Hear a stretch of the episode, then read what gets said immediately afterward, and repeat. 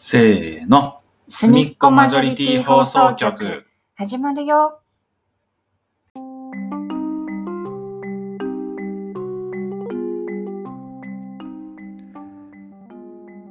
んにちは、黒です。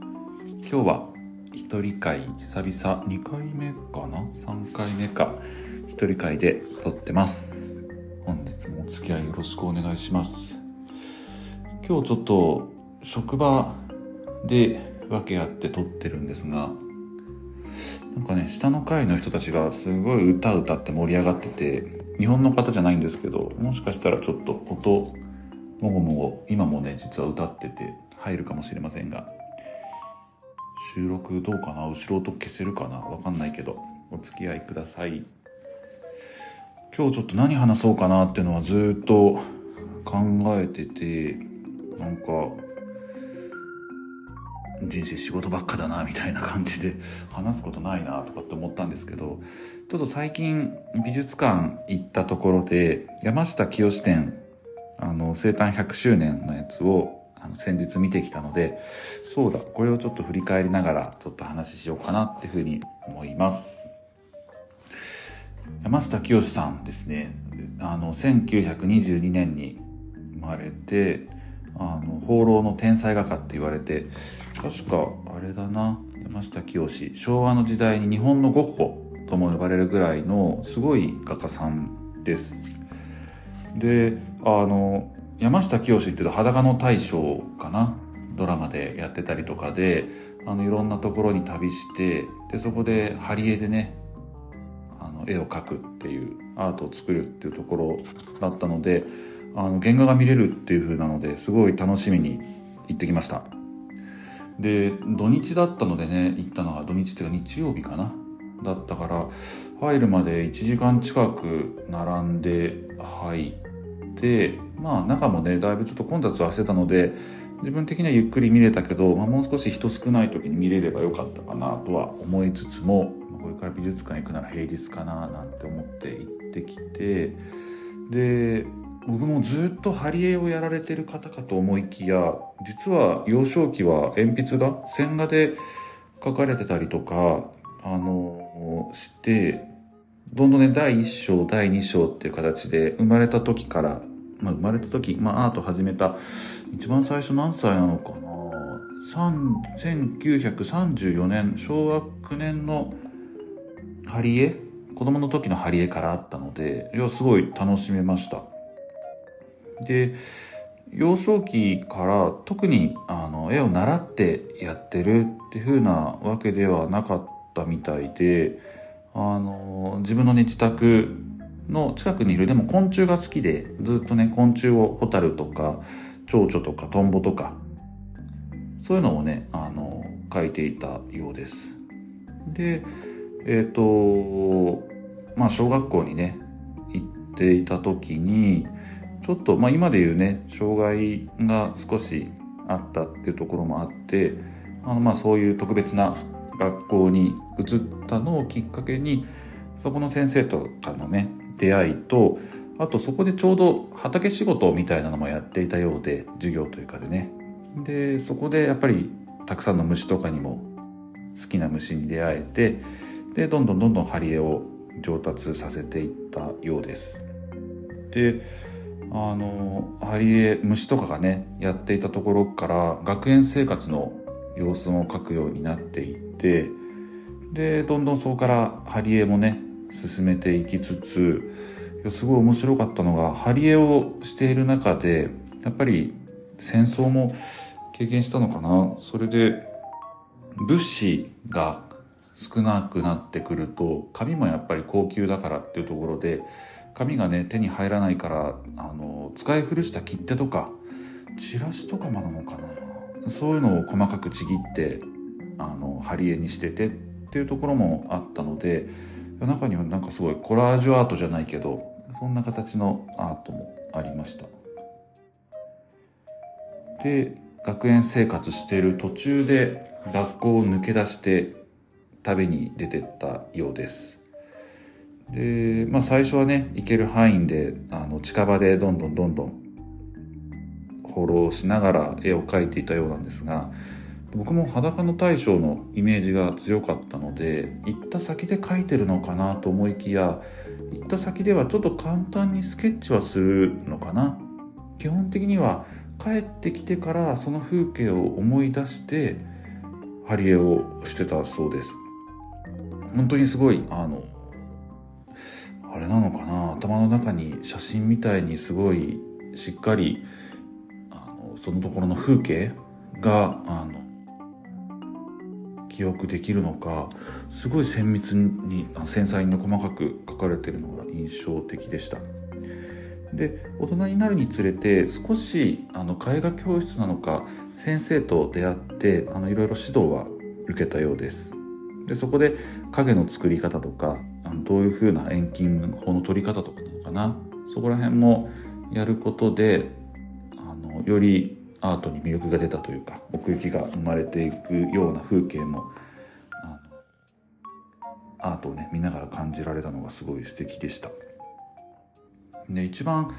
僕の中で今回展示がすごい良かったなっていうふうに思ったのがあの山下清さん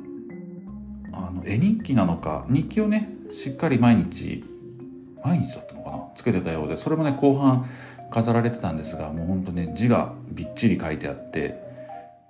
点句読点とかねそう丸とかそういうのがねないんですよ。だちょっとね読みにくいんだけどけど本人曰く点とか丸とかは文章話す時そんなのつけないからそれは書かないっていやある意味面白いなっていうふうに感じました。でそれだけやっぱり日記として自分の思いとかそこの行った先の土地のね風景を描いてる時のこととかもあの事細かにやはり書かれているので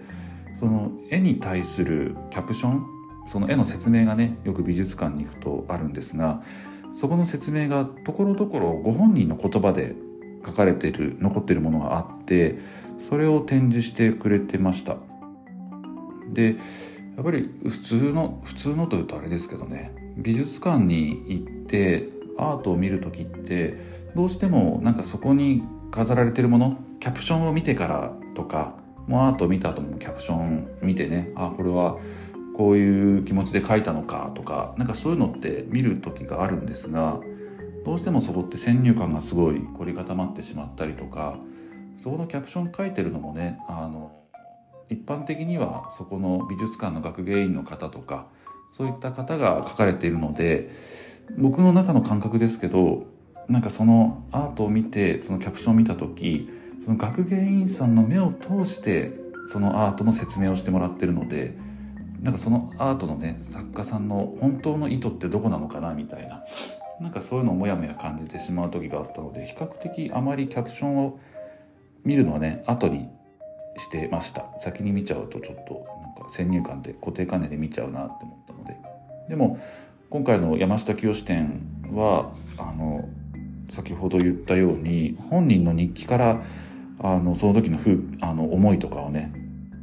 抜粋して載せてくれてたのでもう本当に生の声で山下清がこの絵に対する思いっていうのをあの書かれてたのですごいなんか共感しながらというか本当にその世界に没頭することができてすごい楽しかったですね。やっぱりたまに美術館に行くとなんだろうすごい静かな空間だしあの広い空間に絵がポツンポツンとあるっていうところもなんかすごい落ち着くしでアートに没頭しながら見るなんかその世界に入り込むっていうのが個人的にはストレス発散にもなるしなんか新しい発見アートからの発見もあるし個人的には展示の仕方の勉強にもなってるし美術館は比較的好きなので時間をとってねまた行きたいなっていうふうに思ってます。でもあれだな彫刻とかあと絵画そんな感じのアートは見るのは好きなんですがどうしてもまだ自分の中では写真とかねそういうのをどどう見ていいかが分からなくてたまに写真展とかあるんですけどね。あれってなんかもうそれはもうほんとそのものでしかないしその瞬間を撮っていて何をどう楽しめばいいのかなっていうのがまだ分かんないからもう少しそっちもいろいろ勉強できればなと思ってますがアートの世界はねいろいろ奥が深いなっていうふうに思ってます。ちょうど山下清志店もあれかな。今日この放送が出る9月10日までだからちょっと東京ではねもう見れなくはなってしまいますが今後どっかまだ回ってくのかな。ね、ぜひ皆さんの近くにも来ることあれば山下清志店すごい面白かったので行ってみてください。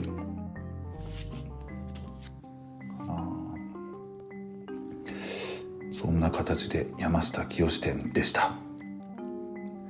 ちょっと山下清の話で時間を持たせようと思ったけどちょっと余りましたね。この前そうびびっくりしたのがというか駅を降りたらおじさんが倒れててなんか最初は遠くから見た時にあなんかおじさん草むらの中に落とし物しちゃってなんかそう探してんのかなと思っってて近寄ったらううううちょっと言っていてで倒れてたんですよ。で起こしてあげたらもう頭からも血が出て結構重傷でで本人に聞いたらもう救急車呼ばなくていいから家すぐそこだからっていうふうには言うもののちょっと足もフラフラしてたし自力で立てないようだったのでいやこれはさすがにここに一人で置いていくわけにもいかないしと思って初めてあの歩いてる人ですね。通行人の人に「すいません救急車お願いします」っていうふうに言って救急車呼んでもらってそしたら周りの人もちょっとね手伝ってくれて救急車来るまで待ってたんですけどいや講習というかなんかたまにね学校とかでもそのなんだ救急方法じゃないけど車をあれかな免許取った時かななんか大勢人がいても救急車誰が呼んだかわからないし呼んだだろうみたいな気持ちになっちゃうからもうそこのあなた救急車お願いしますみたいに言うんですよ。っていうふうに言われててなんかその時は練習させられていやクソ恥ずかしいなっていうふうに思ってたけどいやあれ一回やっといてよかったなと思って一人ね救急車お願いしようと思ったらやっぱ駅の近くだから駅に急いでる人もいてなかなか1人目はねすぐあのお願いはできなかったんですけど2人目がそれで言ったらすぐ救急車呼んでくれてね本当に大事だなと思いましたでいろいろ話してたらいやあの橋渡った向こうに家があるからとは言ってるものの橋まですごい距離あったしなんとなくあの話してて「いや今日仕事は大丈夫なんですか?」「すいませんすいません」みたいなのを「いや大丈夫です今日あの仕事そんな急ぎじゃないんで」っていうので34回言われてもしかしたらねちょっとあの地方も始まってる方だったのかなって年配の方なんですけどね。年は取りたくないですねっていうふうには言ってたんですけどまあまあみんな年は取りますからねなんて話しながら救急車待ってて。でもやっぱ救急車の人たち来てくれたらすぐにあの交代してくれて救急車の人たちも「処置ありがとうございます」っていうふうに言ってくれてテキパキとねあのやってくれてたので多分今も元気でいてくれてるだろうと思いながらも顔面からちょっと倒れ込んだ感じだったからいやすんごい痛かっただろうなと思ってびっくりしました。なんか今はね僕東京にいるので人がいっぱいいるもののなんかそうなった時ね自分もちゃんと助けてもらえるようにそういう人がいたらしっかり助けていこうっていうふうには改めて感じました。なんかねそんな話で下も歌盛り上がってますが。どうしよう。こんな話で終わっちゃいますが。次回僕がね今回一人会やったので次回は大迫さんの一人会になります。どんな一人会になるか。楽しみですがぜひご期待ください。じゃあ今日はこの辺で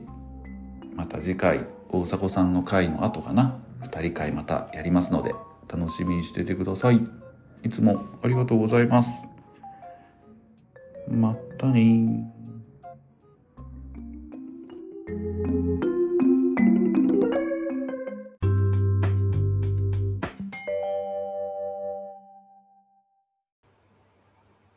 今回もお聞きいただきありがとうございました。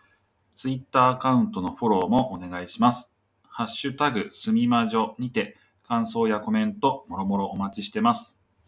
またね。